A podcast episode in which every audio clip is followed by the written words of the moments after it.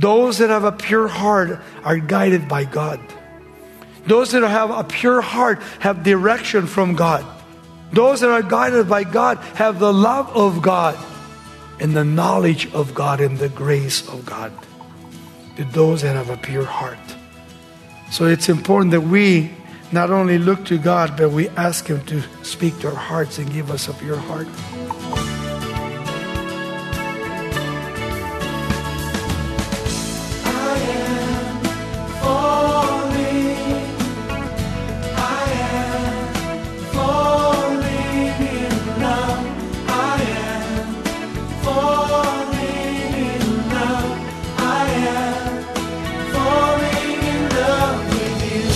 Welcome to Somebody Loves You Radio, the Bible teaching ministry of Raul Ries in Diamond Bar, California.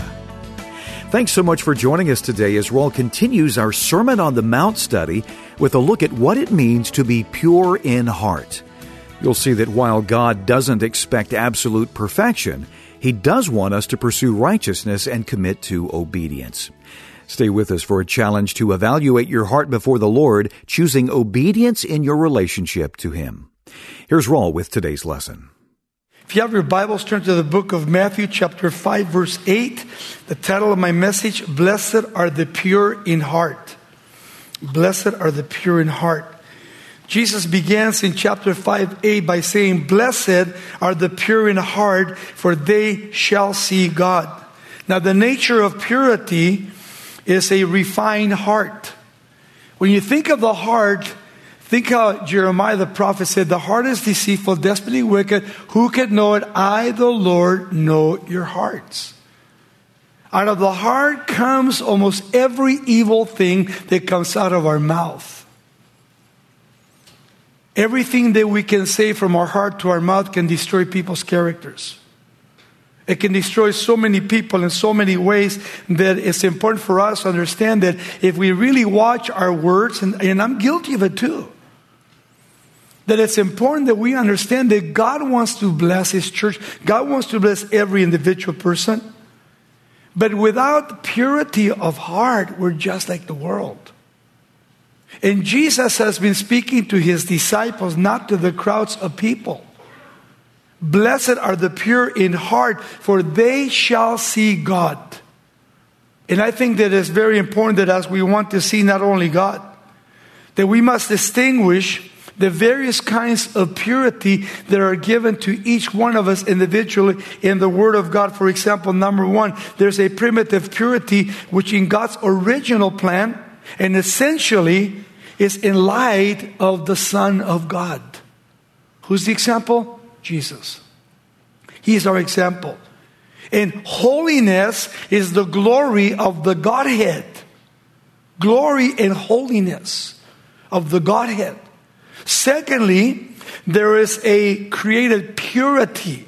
And that created purity is holiness in the angels and was once in Adam until Adam fell into sin. In heaven, as the Father is sitting on the throne, in the book of Revelation, we see holy, holy, holy, Lord God Almighty in the prophet Isaiah chapter 6. Holiness unto the Lord. And Jesus said, Be you holy as I am holy. So if God is asking and requiring holiness, then why is the church not holy today? There is an evangelical purity that is given to us in the scriptures. That is, where the study of God's Word, there is purity in recognizing and knowing that God intends to give me a pure heart if I obey His Word. But you see, a problem that we have today is the disobedience of God's Word. People are so disobedient today. Some, by a pure heart, understand chastity and others sincerity. But then there are those that don't understand the Word of God, so what do they do? They continue to defend themselves, they continue to grieve God in the Holy Spirit. And then, how can we expect God to really do something in my life, or as a group of people, or as a church, to really see God move in a powerful way completely? Let me give you some negative things about an evil heart. Number one, a heart of adultery. Think about that. A heart of adultery. You're walking down the street, this beautiful girl's walking down the street. You look at her, you get your bags back, and you continue moving. That's not lusting in your heart and commit adultery. It's when you look and you continue to look, and pretty soon you desire that woman, like David, coming out to his palace and looking down from his porch, you know, looking down at Bathsheba. And then he desired her and he brought her up and he lay with her and got her pregnant. And think of how many within the churches sit every Sunday. I'm talking about leaders, pastors, deacons, elders, and the congregation that continue at work or wherever it is in an adulterous relationship with someone. Having an adulterous heart, Matthew 5 28, Jesus said, but I say unto you that whoever looks at a woman to lust for her has already committed adultery with her in his heart. In his heart. Nothing wrong with looking is when you begin to covet, you begin to, you know, in your mind to want. That's what makes you sin. Secondly, how about a heart where the seed of fear is? Fear within the heart. Again, Isaiah says, Say to those who are fearful hearted, be strong, do not fear. Behold, your God will come with vengeance, he says, and with recompense, O God. God wants us not to fear, but to trust in him and to be honest. And then listen, thirdly, the seed of hatred. I know about that one for sure. How about you? Hatred. Husbands hate their wives, husband or wives hate their husbands, or children hate their mothers and fathers, whatever it is. You hate your job, you hate your boss, you hate your employees, whatever it is. Hatred is in the seat of the heart. Listen, Leviticus 19:17. You shall not hate your brother in your heart. You shall surely rebuke your neighbor and not bear sin because of him. So, the nature of hatred in the heart and then how about this one? The seed of pride. The seed of pride in our hearts. Proverbs 16 5. Everyone proud in heart is an abomination to the Lord. Think of all the pride that people have in the world today. And a lot of people here today. That was the sin that Satan fell through pride. He fell from heaven. One third of the angels rebelled against him, very proudful, and they were kicked out of heaven. And think of all the pride we find today among athletes. Especially if God has blessed you or you have more than others, you can become pretty proudful. And yet, God is the one that has given that to you. Whatever it is, we should be humble instead of proudful, thanking God for what He's done in our lives. And then how about the fifth one, the seed of rebellion? In the heart, the seed of rebellion, Jeremiah 5:23. He says, But these people have a defiant and rebellious heart. They have revolted and departed. Speaking to Israel, Jeremiah. He says, These people, again, he says, have a defiant and rebellious heart. And what have they done? They departed from God. And then how about the next one, sixth one? This is a pretty heavy one the seed of lust, lusting in your heart. He says in Romans 1:24, therefore God also, he said, gave them up to uncleanness in the lust of their own hearts to dishonor their bodies among themselves. He's talking about homosexuals and lesbians. Gave them over to their own hearts. When you go back into the 40s, 50s, and 60s, man, when we were in school, you never heard about anybody being homosexual or lesbian. Never. You never heard on TV or radio. But look at today, you know, 50 years later, how much things have changed. Liberality and freedoms for people to be in bondage and on their way to hell. On their way to hell. Lust the lust of the eyes, the lust of the flesh, the pride of life, John said. And then how about this one, seventh, the seed of deception? The heart, the seed of deception. Jeremiah 79. The heart is deceitful above all things and desperately wicked. Who can know it? I, the Lord, search the heart. I test the mind, even to give every man according to his ways, according to the fruit of his doings. So if we have a good heart, then we're going to reap what? Good things. But if we have an evil heart, we are in trouble. We are in trouble. I can understand the world having an evil heart, but what about the church? What about us? I mean, 2 Corinthians 5.17, therefore, if any man is in Christ Jesus, all things are passed away. Behold, all things have become brand new. We've been given a new nature. A nature that has brought us out of darkness into the light, from disobedience unto obedience in the kingdom of God. But the problem a lot of times is people don't read their Bibles, they don't study the Bible, they don't pray, they don't fellowship with people that are right on. And we need to have not only communion with God, but communion with others that are going to help us. Parents that care for their children, discipline their children when they do something wrong, to teach them when they grow up and be teenagers and young adults, they'll do the same with their husbands and wives and their children. But the church has really failed, and that's why the world can't believe our testimony. Seriously, they can't. You're listening to Somebody Loves You Radio with Raul Ries. We'll hear more from Raul in just a moment.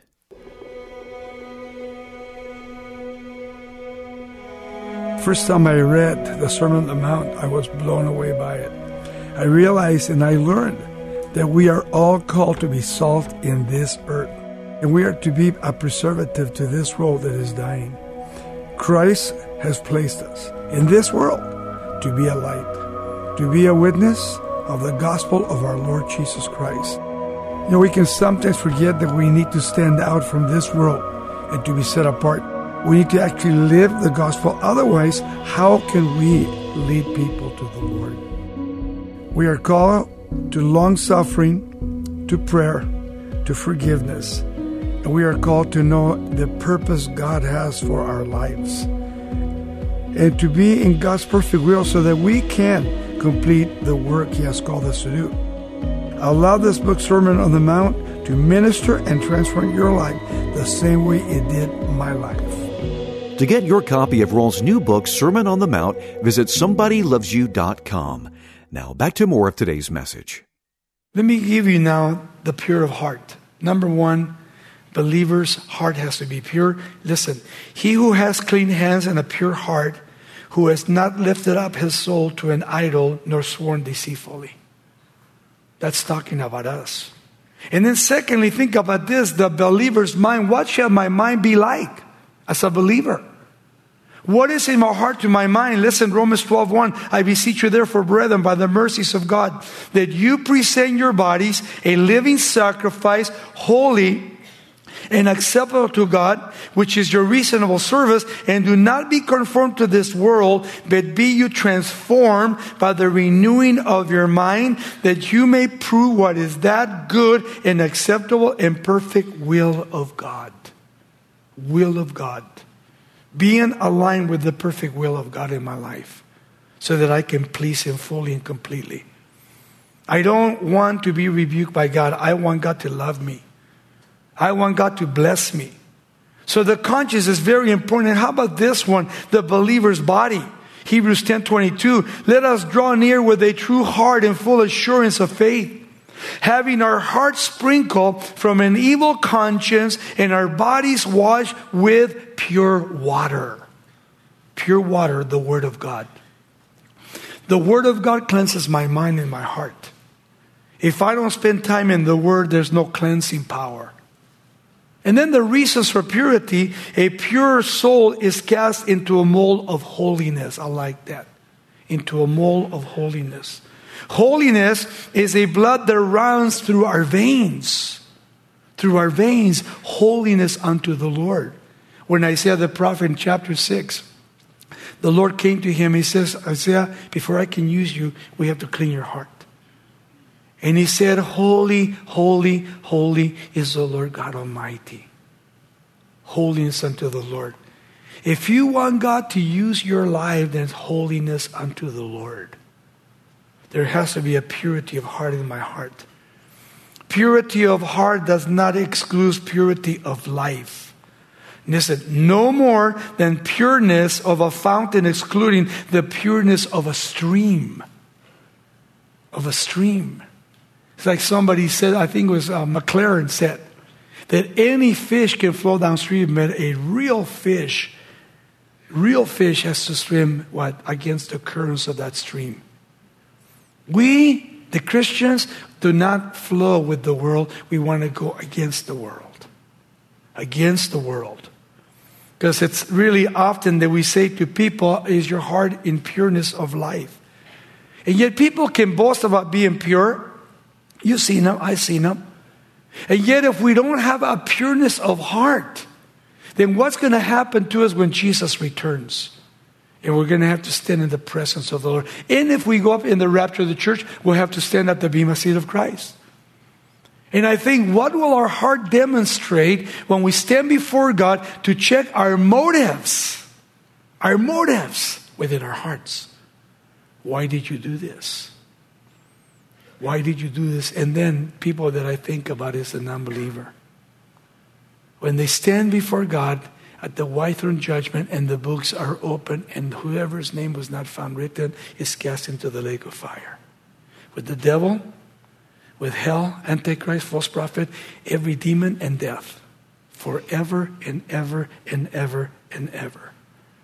So we need to have purity of life purity is a thing called in the scriptures listen in 1 peter 1.16 because it is written in the old be you holy for i am holy so purity is for those who are pure in heart and are interested in the covenant of god's grace of god's grace listen 2 peter 2.22 but it has happened to them according to the true proverb.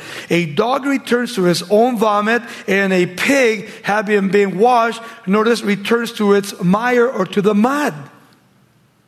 Think of what Peter's saying there.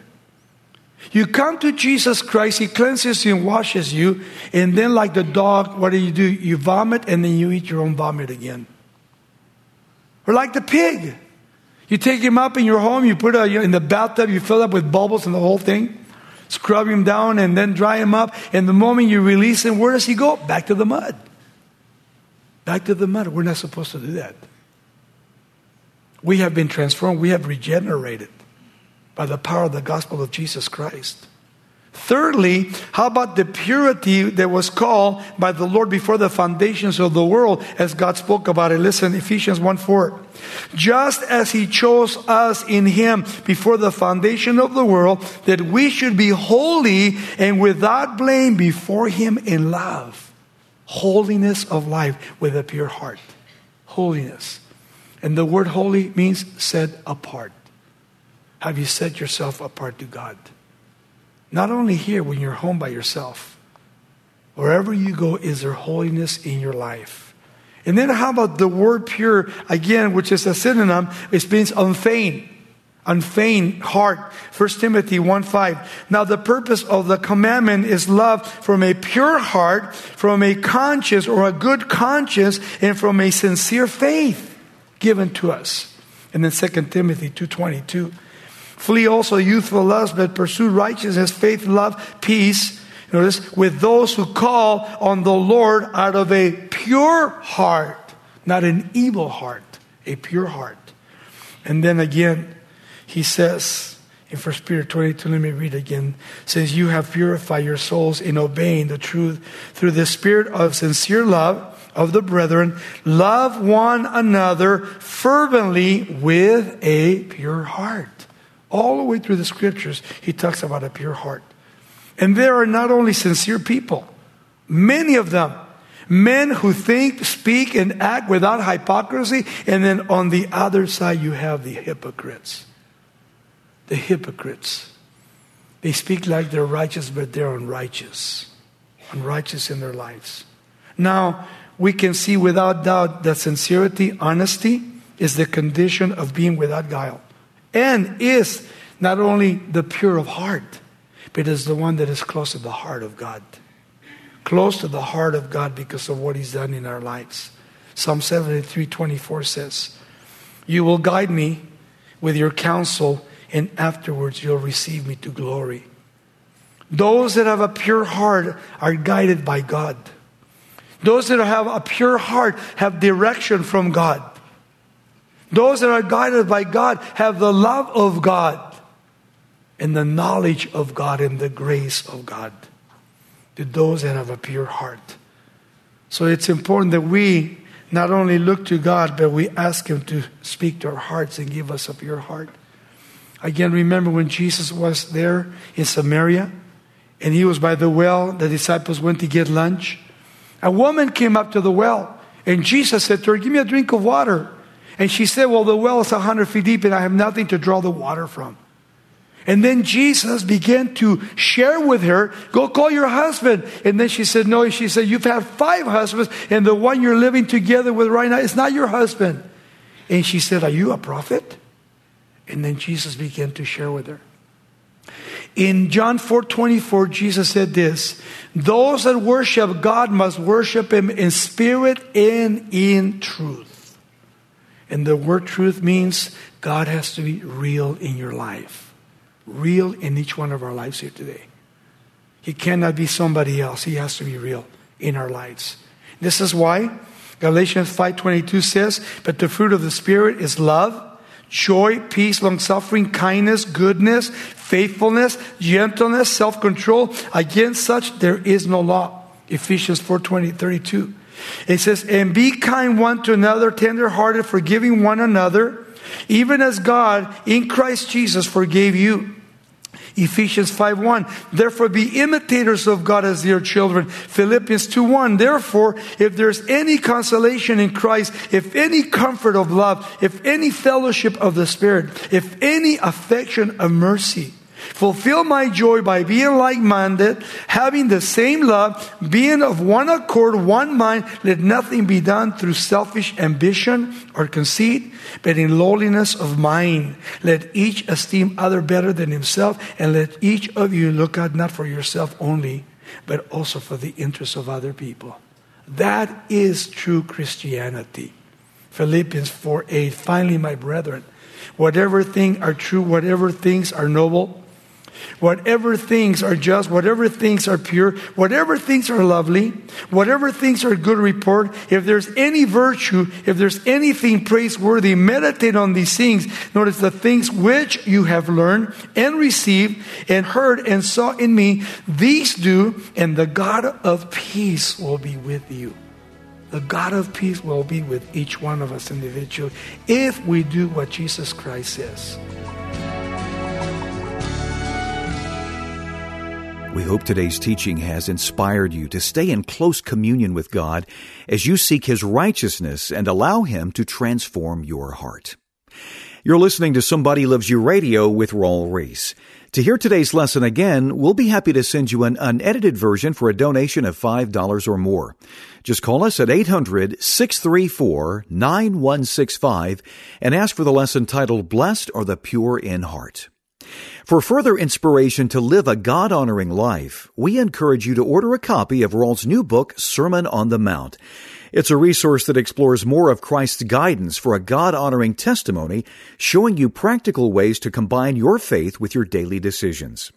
Get in touch with us today to take advantage of our deeply discounted pre order rate of just $12 plus shipping and handling. Visit us online at somebodylovesyou.com or call 800 634 9165 and ask for Raul's new book titled Sermon of Sermons. Our number once again is 800 634 9165. To order by writing us, our mailing address is Somebody Loves You Radio, P.O. Box 4440, Diamond Bar, California 91765. This ministry is made possible because of your prayers and financial support. Your tax deductible donations help us reach more people with the good news of Jesus Christ. Well, as we continue tomorrow with more on this Sermon on the Mount series, we'll be shown how to choose peace, mercy, and forgiveness in conflict as we honor Christ in our dealings with others. Here's Raul with a closing comment. So, the heart is the place where God not only dwells, But this is where all our thoughts are, our motives. And it's really important that before you open your heart or you open your mouth, be careful what comes out of your heart. It can be comforting or it can be cursing. You need to be careful. Those that truly have a great heart for God shall see God, shall see Him. That's what He says.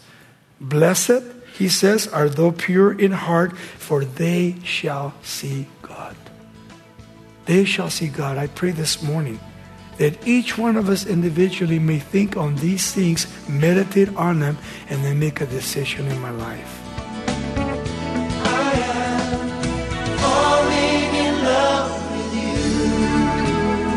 This program is sponsored by Somebody Loves You Radio in Diamond Bar, California.